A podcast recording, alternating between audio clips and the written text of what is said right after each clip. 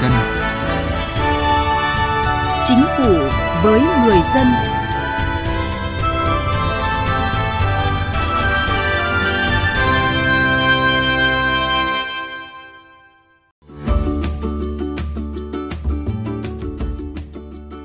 những cái đóng góp mà người dân đến dự cà phê sáng lãnh đạo kịp thời thực hiện làm cho cái niềm tin của người dân đối với đảng với chính phủ với nhà nước nó sẽ nhiều hơn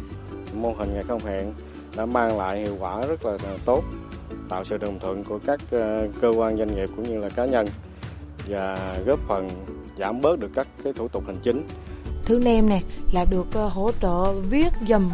Bà con mình không biết là cán bộ giải thích từng cái chi tiết nhỏ để cho mình biết.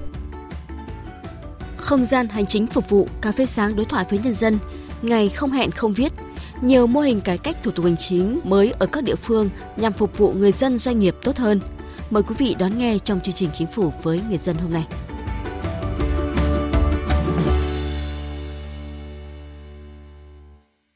Thưa quý vị, mô hình cà phê sáng đối thoại với nhân dân của Đảng ủy phường Phú Mỹ, thành phố Thủ Dầu Một, tỉnh Bình Dương là mô hình mới để lãnh đạo địa phương lắng nghe những gì người dân cần – qua đối thoại, nhiều vấn đề được giải quyết ngay không cần theo đường văn bản, phải mất hàng tuần, hàng tháng.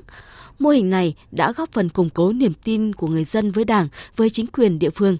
Bài viết Đối thoại lắng nghe lòng dân qua mô hình cà phê sáng của Thiên Lý, phóng viên thường trú tại thành phố Hồ Chí Minh.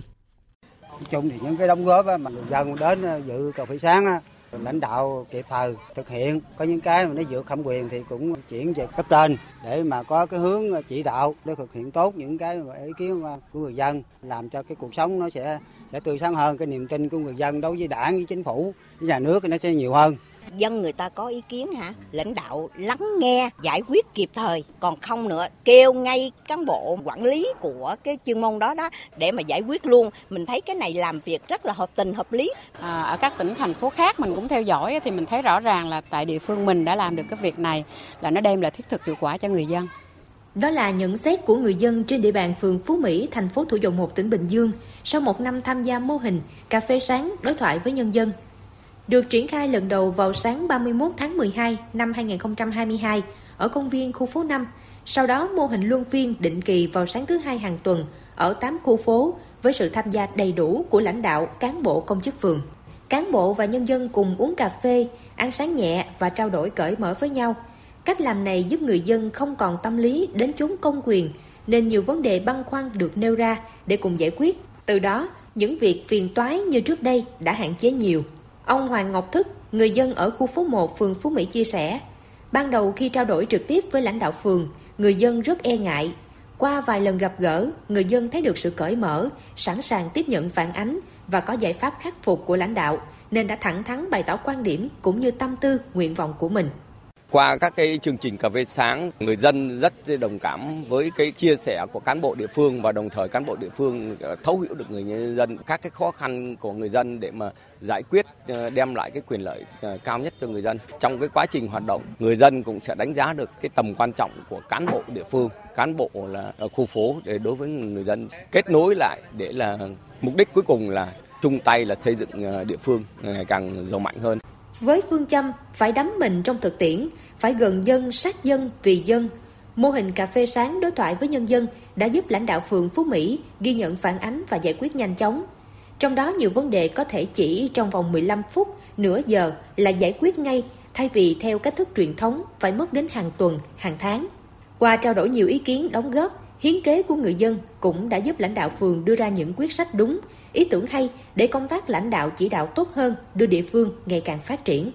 Bà Từ Thị Anh Đào, Chủ tịch Ủy ban Nhân dân phường Phú Mỹ cho biết. Hiện nay thì 8 khu phố đã đồng loạt à, tổ chức à, và mang lại cái hiệu quả rất là cao. Trong năm thì đã à, ghi nhận được rất là nhiều ý kiến của người dân góp phần xây dựng và phát triển cái kinh tế xã hội của địa phương. Và đồng thời thì những cái kiến nghị, ý kiến của người dân cũng được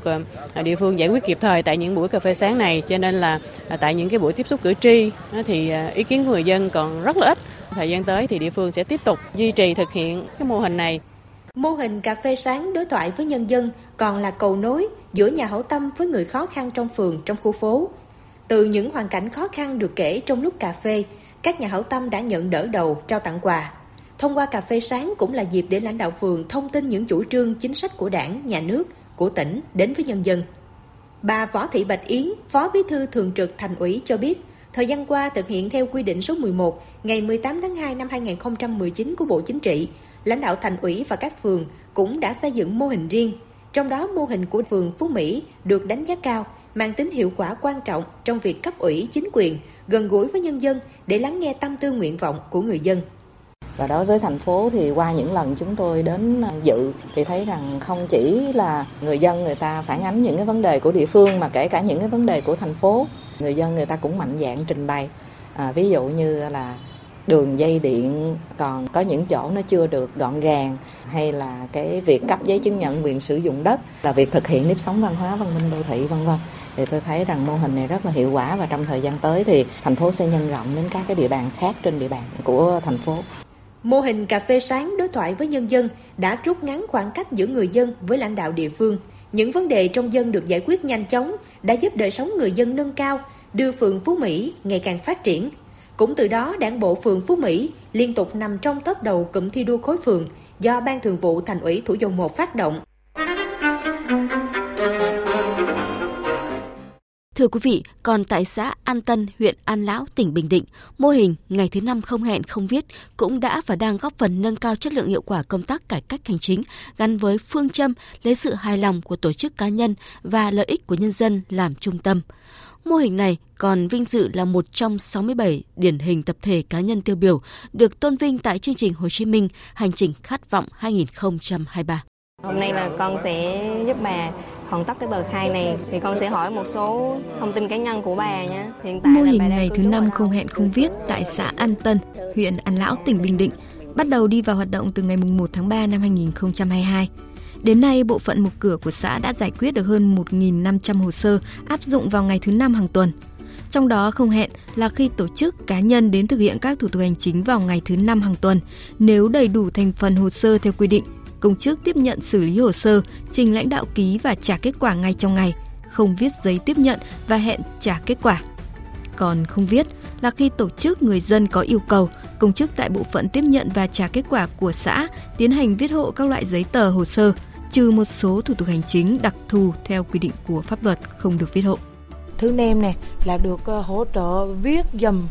Bà con mình không biết là cán bộ giải thích từng cái chi tiết nhỏ để cho mình biết. Không có tốn thời gian nhiều. Cái thứ hai nữa là nó không sai sót. Với phương châm lấy sự hài lòng của tổ chức cá nhân và lợi ích của nhân dân làm trung tâm, ngày thứ năm không hẹn không viết của xã An Tân, vinh dự là một trong 67 điển hình tập thể cá nhân tiêu biểu được tôn vinh tại chương trình Hồ Chí Minh Hành trình khát vọng năm 2023 bà Hoàng Mỹ Tâm, công chức phụ trách lĩnh vực cải cách hành chính của bộ phận một cửa, Ủy ban dân xã An Tân, là người đã tham mưu xây dựng, triển khai mô hình ngày thứ năm không hẹn không viết cho biết. Ý tưởng này xuất phát từ tình hình thực tế của địa phương. Qua quá trình triển khai, nhân dân rất đồng tình ủng hộ theo bà Tâm, mô hình đã rút ngắn đáng kể thời gian thực hiện thủ tục hành chính so với trước đây vì được cán bộ hướng dẫn hỗ trợ thực hiện kê khai các loại biểu mẫu giấy tờ, thủ tục được tiếp nhận và trả kết quả ngay trong ngày. Dù là hồ sơ bao nhiêu tuyển vẫn giải quyết hết trong ngày đó. Công việc của đội ngũ cán bộ công chức nó sẽ áp lực hơn. Ngày đó mình phải có lãnh đạo trực ký các loại giấy tờ để giải quyết ngay cho công dân và mình cũng có cái báo cáo lên huyện á để làm sao các cái lịch họp nó tránh sự mà chồng chéo quá để mà hai lãnh đạo của mình đều vắng hết trong ngày thứ năm thì sẽ khó. Trường hợp đặc tính công việc không thể đáp ứng được thì mình sẽ có cái thông báo là ngày đó sẽ tạm hoãn lại thực hiện. Đánh giá về mô hình ngày thứ năm không hẹn không viết, bà Đỗ Thanh Huyền, chuyên gia nghiên cứu chương trình phát triển Liên Hợp Quốc tại Việt Nam cho rằng.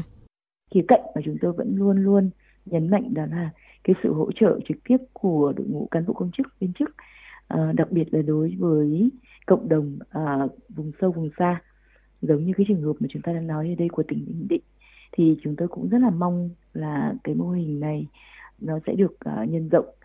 và rất là mong rằng là các cái uh, bộ phận một cửa ở tuyến xã đặc biệt là ở nơi vùng sâu vùng xa nơi có đồng bào dân tộc thiểu số ít sử dụng được cái ngôn ngữ tiếng Việt để giao dịch với nhà nước thì chúng ta sẽ hỗ trợ bà con nhiều hơn.